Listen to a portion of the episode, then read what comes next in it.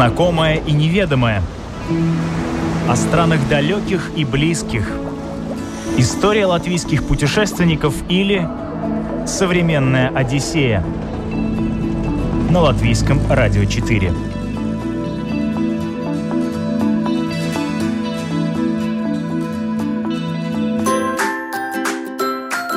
Привет, дорогие радиослушатели! Это программа «Современная Одиссея» и я ее ведущая Елена Вихрова. Страна, подарившая миру страстный танец танго, самобытную культуру южноамериканских ковбоев гаучо и возведенное в абсолют искусство футбола. Рай для мясоедов, родина Че Гевары и Марадонны. Территория, где в одном месте собраны и ледники, и пустыни, и каньоны, высокие водопады и разноцветные горы. Современная Одиссея отправляется в Аргентину вместе с Игорем и Оксаной Русаковыми. Это спецпроект «Вокруг света, не выходя из дома». Оставайтесь с нами. Современная Одиссея на латвийском радио 4.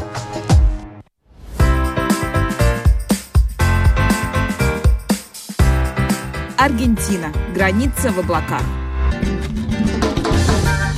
В Аргентину мы поехали на автобусе, и уже с утра, когда мы искали этот автобус, у нас уже было приключение. Мы не знали, попадем туда или нет, но у нас все получилось.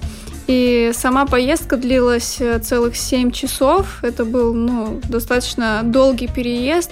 И он был необычный тем, что э, мы ехали не просто по шоссе или по какой-то там э, дороге через города, а мы ехали вдоль каньона. Там протекала река красивая, и мы поднимались все выше и выше в горы. Это было через перевал, через Анды. Э, и горы тоже менялись, были красивые. Иногда мы проезжали через туннели, и мне понравилась сама дорога. Она была действительно живописной. Я не знаю, с чем это было связано, но когда мы переехали уже Анды, то есть на сторону Аргентины, мы почувствовали, по крайней мере я почувствовал, что воздух как-то изменился, он стал более свежим, что ли. Либо это может быть просто после Сантьяго нам э, дышалось гораздо легче. Но вот, э, да, действительно, сам подъем э, в горы, в Анды, где была граница, был, ну, не, не, не очень простым, и даже некоторым людям, я помню, в автобусе было немножко не по себе из-за такой высоты, потому что граница э, между вот Чили и Аргентиной находится примерно на высоте 3000 метров. Поэтому, ну, сложно. Было сложно вот привыкнуть, да, к такой высоте, даже пускай ненадолго. Это был наш первый раз, когда мы вот так, э, скажем, поднимались э, в горы на транспорте, и потом, конечно, уже мы путешествовали, когда по Латинской Америке мы поднимались в Анды и находились там, ну, продолжительное время, но тогда первый раз он был такой особый.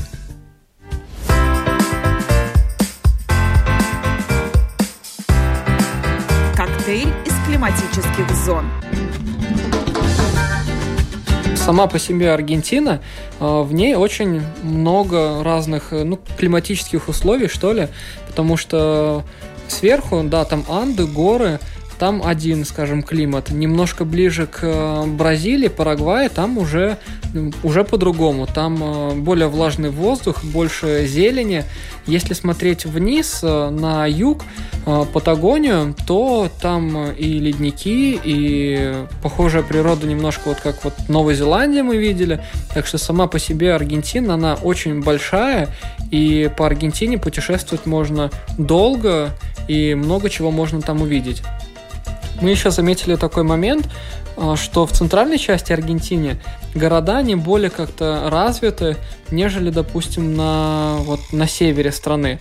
Там, на севере страны, в горах, а, в Андах, совершенно другая архитектура, там низкие домики, люди, которые там живут в горах, они низкого роста, вот если сравнивать с теми, кто живет на более э, низкой высоте, э, те люди, они повыше, допустим, в том же городе Мендоза, там люди, ну, действительно выше, и визуально это видно.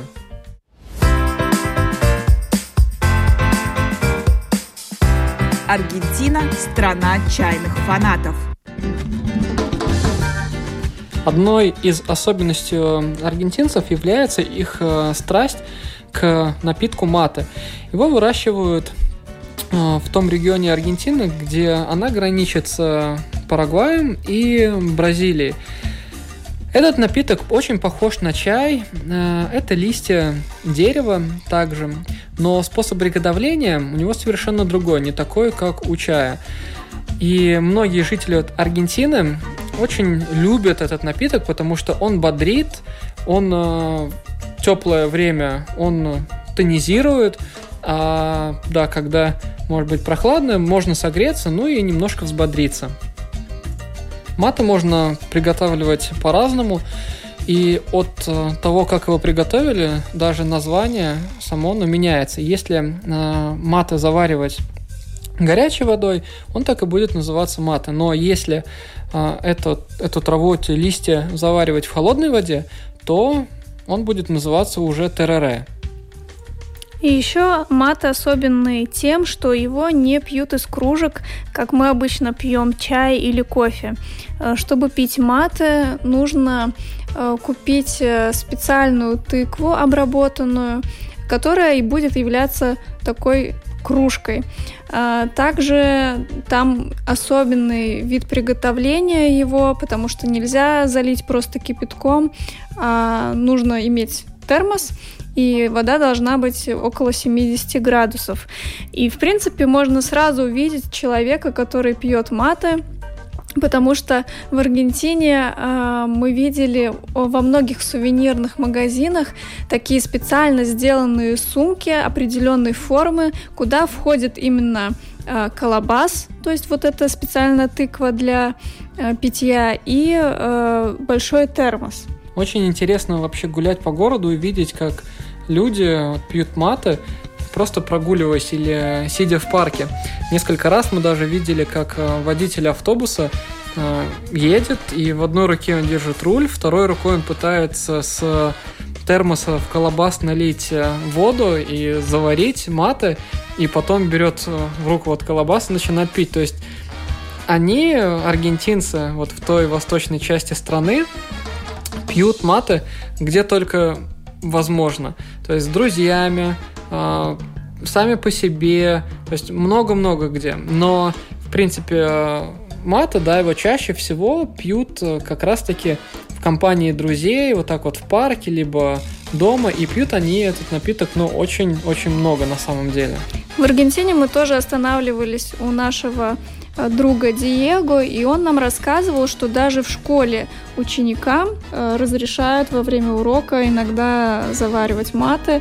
То есть, в принципе, э, аргентинцы, наверное, не видят свою жизнь вне напитка маты, то есть это неотъемлемая часть их жизни.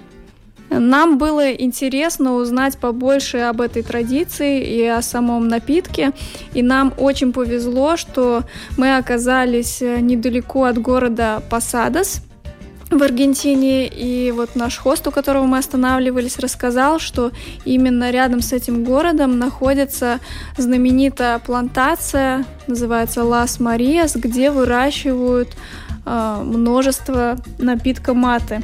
И мы туда поехали, поскольку там э, проводятся экскурсии. Мы провели полдня, и действительно это было вот захватывающе.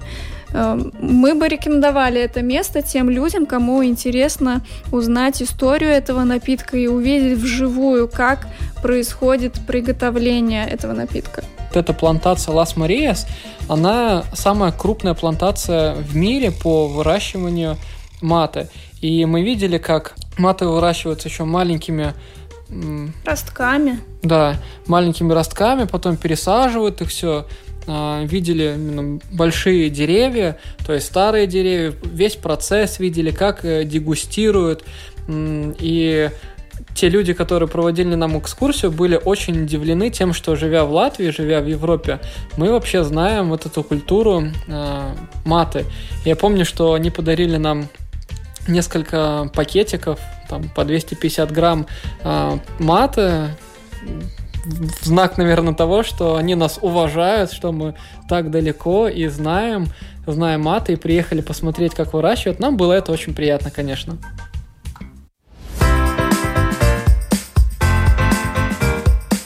Водопады Игуасу. Увидеть и влюбиться. Эти водопады включены в список наследия ЮНЕСКО, и их можно посмотреть с двух сторон, со стороны Аргентины и со стороны Бразилии.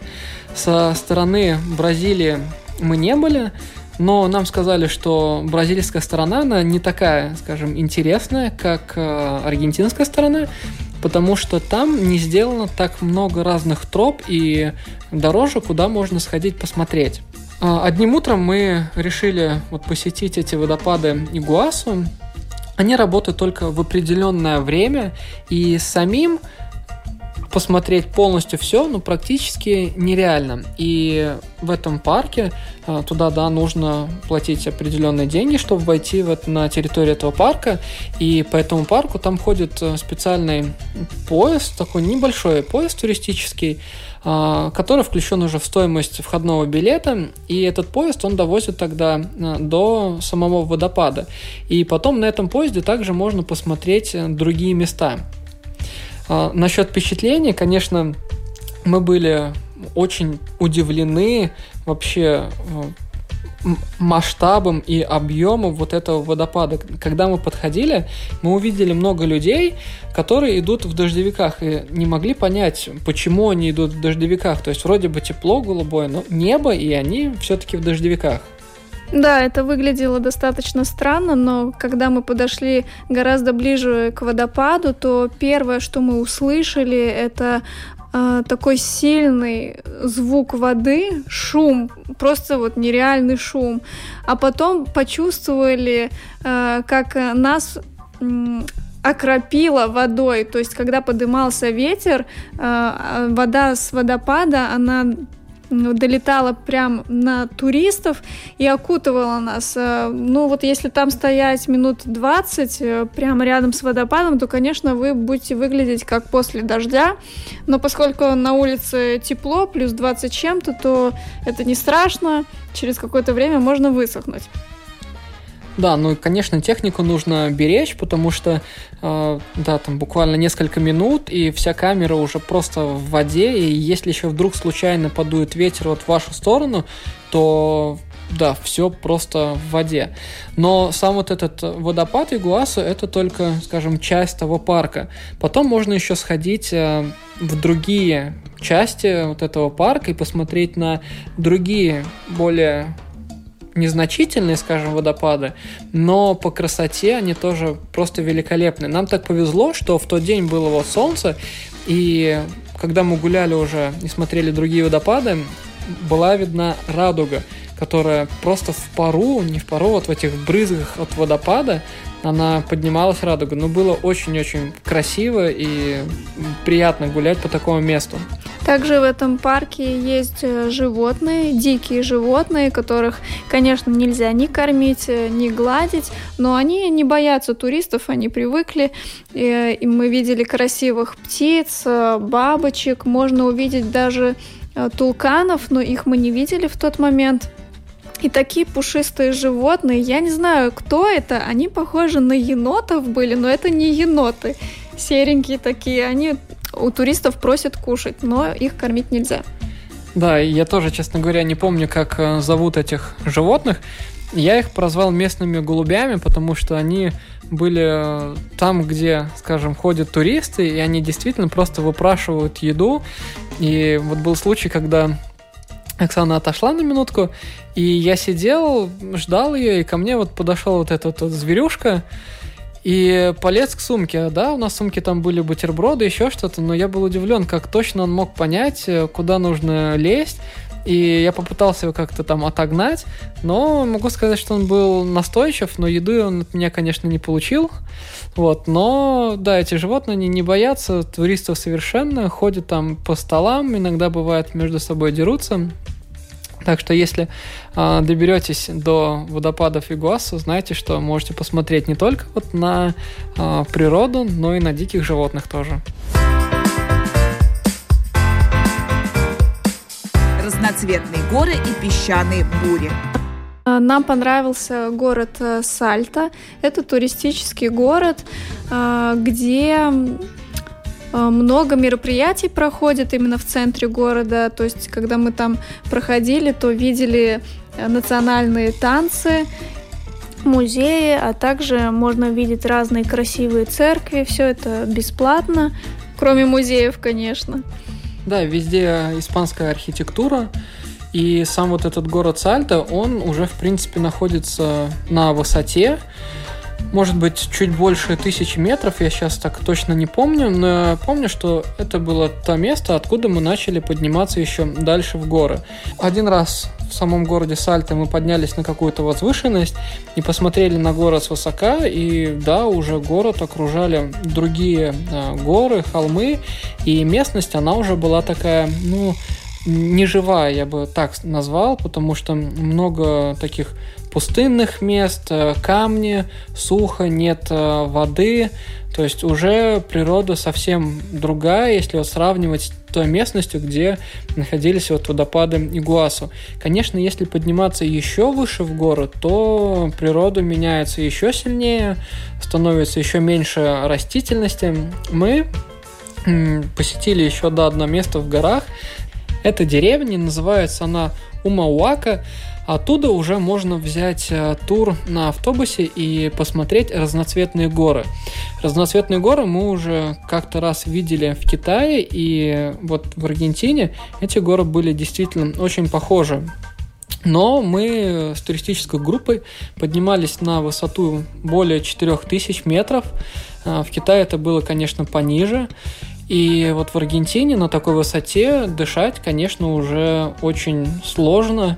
Я помню момент, когда мы решили спуститься немножко вниз э, с горы, чтобы сделать пару удачных снимков. И когда нам нужно было подниматься, ну, маршрут там был, не знаю, ну, 100 метров надо было подняться на возвышенность, на высоте 3000 метров, нам было, ну, довольно-таки сложно, потому что появилась э, отдышка, э, голова там ничего такое не болела, но воздух очень такой сухой был, так что нам было ну, непривычно. Но мы поднялись, э, сделали красивые фотографии и вместе с группой поехали вниз. Но вот этот опыт на такой высоте, мне кажется, мы запомним на всю жизнь. Еще интересно было, что в этой деревне мы, наверное, первый раз столкнулись с такой небольшой песчаной бурей. Может быть, даже бурей не назовешь, но был сильный ветер, и поскольку в деревне все было только вот э, из песка, то этот песок э, подымался достаточно высоко. И я помню, что когда дуло в лицо, то невозможно было идти даже с открытыми глазами, потому что песок сильно летел в глаза и во все лицо. То есть нам нужно было закрывать лицо. Мы одевали солнечные очки. У нас еще с Вьетнама остались э, такие тряпичные маски. И вот так мы ходили по улице. Ну да, хорошо, что на следующий день эта песчаная буря прошла, можно было уже хорошо ходить, без масок, но опыт был тоже, да, интересный, когда такой полностью закутанный какими-то масками, там, тряпками, еще чем-то, нужно было перемещаться по городу. Современная Одиссея на латвийском радио 4.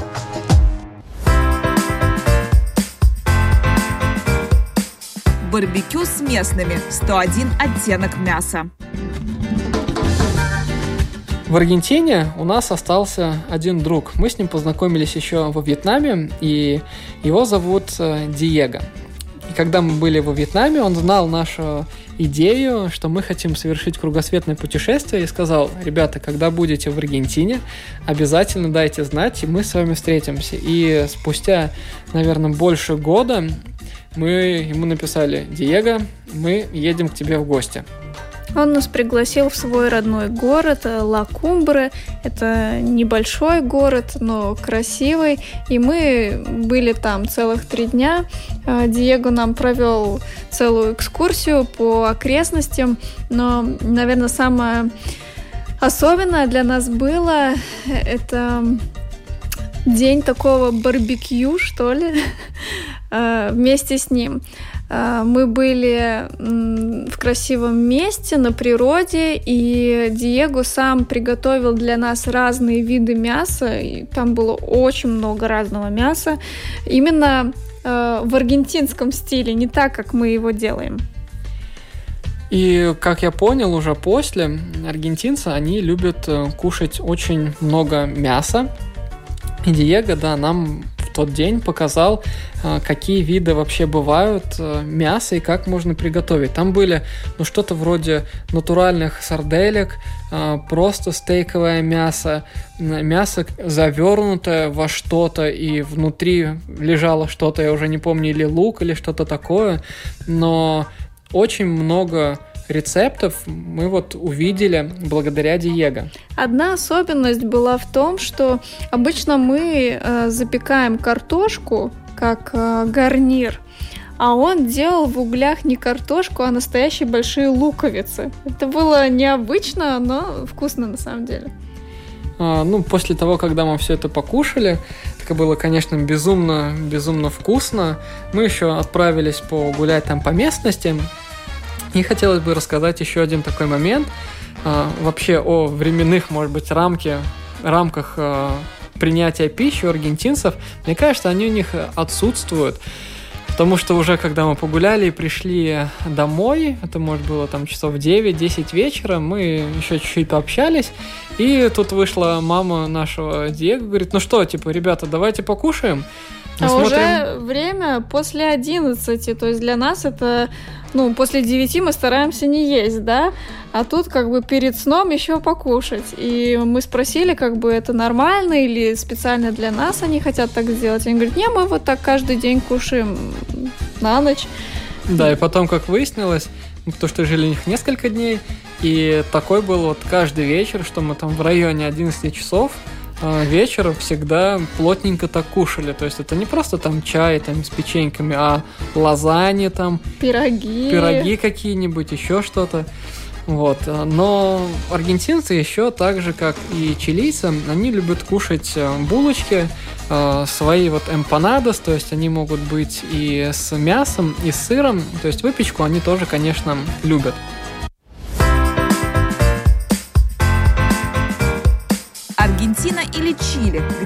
Дешевле? Что касается вообще цен на продукты, они дешевле, чем э, в Чили, это однозначно.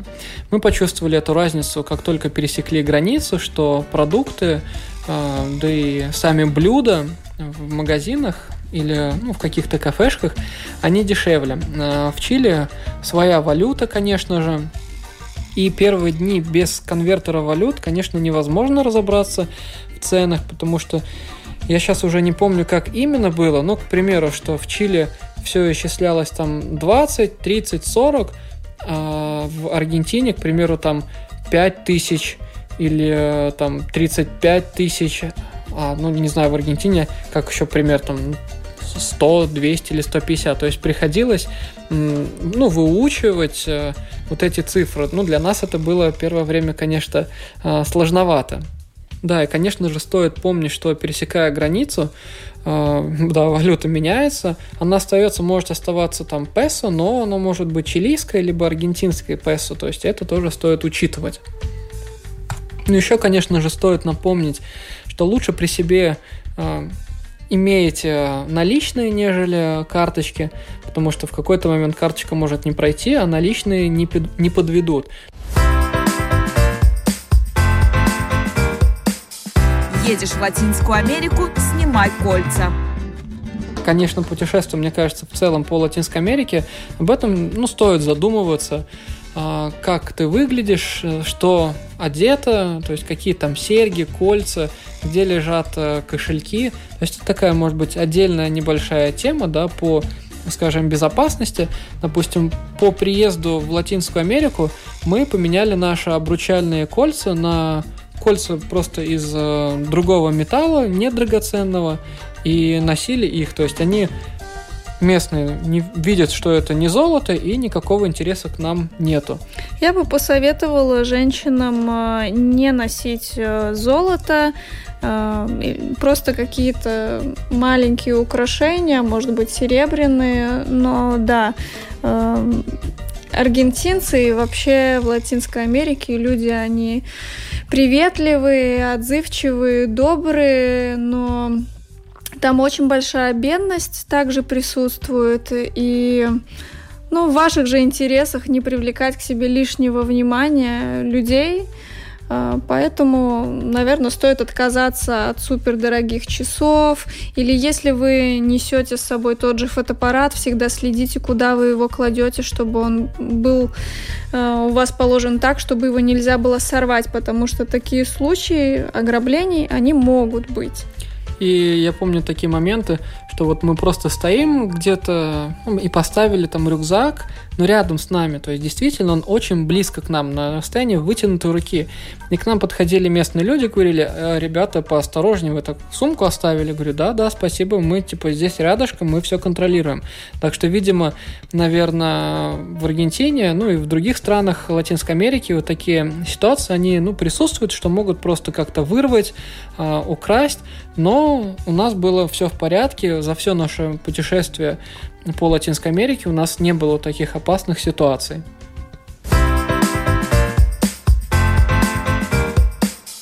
Канадцы, свалившиеся в Аргентину с Луны. Интересная история с нами произошла, когда мы э, собирались поехать на автобусе из Чили в Аргентину. Мы были не единственные там туристы, которые ехали на местном автобусе. Мы э, могли э, говорить на испанском немножко, э, поэтому ехали не на специальных туристических автобусах, а на простых для местных. И в нашу же компанию попало еще два молодых человека э, из Канады, которые также были потеряны, как и мы, и мы вот быстро друг друга нашли э, помогли найти вот этот автобус нужный, э, ну и стали общаться. Я помню, вот так у меня в голове сидит очень ярко, а, что наше первое общение, оно началось с того, что я им дал денег. А, дал денег, потому что, как мы вот рассказывали в предыдущей передаче о Чили, на остановках больших, на автовокзалах нужно платить э, ну, какие-то э, небольшие деньги, чтобы твой рюкзак положили в автобус. Эти ребята об этом не знали. Как и мы, впрочем, не знали на тот да. момент, но мы всегда имели э, минимальное количество наличных денег, поэтому было ну, не страшно. У них налички на тот момент не оказалось. Я понял, что сейчас они встрянут, что у них будут явно какие-то проблемы, э, что либо их сумки не положат э, в багажный отдел, либо им придется там, не знаю, 20 баксов э, давать, что тоже то есть, совершенно неприемлемо. А, в общем, пришлось их выручать. И с этого началось наше общение. Я им дал там какие-то небольшие деньги, ну и все, мы сели, поехали. И самое интересное началось тогда, когда мы уже добрались э, в первый город, уже на стороне Аргентины, вышли с автобуса, и ребята тут э, задают вопрос. А вы знаете, где здесь есть ближайший банкомат? А то вот у нас Э, взята гостиница, но у нас нету наличных денег, и мы не знаем, как туда доехать. Причем у них даже карты города не было в телефоне, они не знали вообще, куда идти. То есть и следующий их вопрос был, а тут принимают доллары? Они были уверены, что в Аргентине принимают доллары. Мы такие говорим, ну, ребята, вообще-то нет. Говорю, здесь принимают местную валюту, и говорю, где Надо находится... было готовиться заранее к этому. Да, говорю, и где находится банкомат, мы, к сожалению, тоже не Потому знаем. Потому что мы впервые в этом же городе, как и вы. Говорю, поэтому, может быть, у вас есть какая-то там офлайн карта на телефоне. Ну, я сказал то приложение, которым мы пользуемся. И он говорит, о, а, а что это? можно? Да, что это за приложение такое крутое? Говорю, ну вот, говорю, карта офлайн, говорю, можно скачать карту там, а, и потом в офлайн режиме, то есть найти уже там свою гостиницу или еще что-то. Говорю, у нас вот есть правило, когда мы в новую страну едем, мы стараемся заранее уже поменять деньги той страны, куда едем. Говорю, и это очень э, выгодно для нас. И заранее скачать эту карту, чтобы потом мы не искали место с бесплатным Wi-Fi. Ну, парни были абсолютно потеряны, мы помогли им как смогли. Не финансово, конечно, во второй раз. То есть мы сказали, ребята, ну, возможно, банкомат там, можно попробовать обратиться туда-то. Потому что, когда вот так длительно путешествуешь, ты понимаешь, что если ты там э, поменяешь им часть своих денег, ты можешь попасть тоже в очень такую плохую ситуацию, когда у тебя просто не останется, и ты где-то на полдороге застрянешь где-нибудь там в пустыне или еще что-то. Вот, поэтому мы дали максимум наших рекомендаций, которые мы уже сделали для себя на протяжении всего путешествия, ну и отправили их с миром. Едешь в Аргентину, открывай свое сердце. Конечно же, перед э, прилетом в Аргентину вам стоит поменять заранее, наверное, местные деньги, чтобы у вас какой-то маленький запас уже по возможности был. Вторая такая важная рекомендация, впрочем, как и для Чили, это учите испанский язык. Учите испанский на каком-то базовом уровне, чтобы спросить, где находится банкомат. Я хочу вот это покушать, ну и какие-то продукты. У меня аллергия на то-то и то-то мне нужен билет туда-то. То есть такие... А, как а... доехать до такого-то города? Сколько стоит? Выучить обязательно числа там от 1 до 100, например, или от 1 до 30 уже будет хорошо. Еще важно, чтобы у вас на телефоне были э, все приложения, которые могут пригодиться. Причем э, те, которыми мы пользовались, они были бесплатные. То есть это карта города заранее скачанная, которая работает офлайн конвертер валюты. Это все мировые валюты там можно поставить. Это тоже очень удобно. Если в Аргентине, в принципе, останетесь немножко дольше, есть смысл покупать местную сим-карту. Там довольно-таки дешевые тарифы, и можно купить э, ну, тоже легко э, сим-карту и пользоваться местным номером, что будет э, ну, облегчать э, ваше передвижение, потому что там тогда может быть мобильные данные, которые могут пригодиться в дороге, еще какие-то там дополнительные приложения тогда в случае необходимости можно скачать. Ну и если, конечно, не скачали офлайн переводчик, то можно пытаться переводить все онлайн. Тоже мобильные данные, они в принципе пригодятся. Еще такой момент, что вас могут э, на таможне спросить, куда вы направляетесь. То есть и вам желательно иметь при себе ну, либо бумажку, либо показать на телефоне адрес или там резервацию гостиницы, куда вы направляетесь.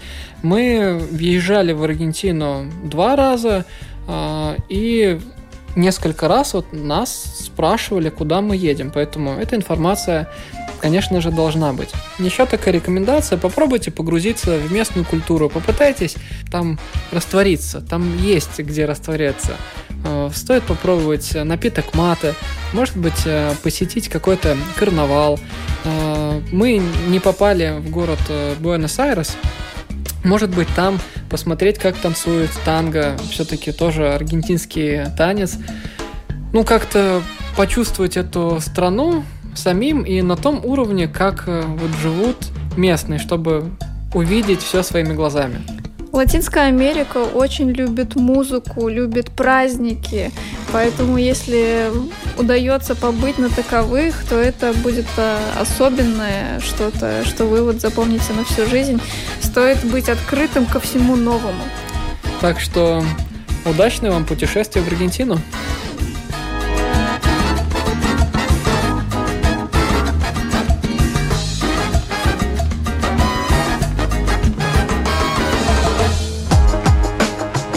Современная Одиссея на латвийском радио 4.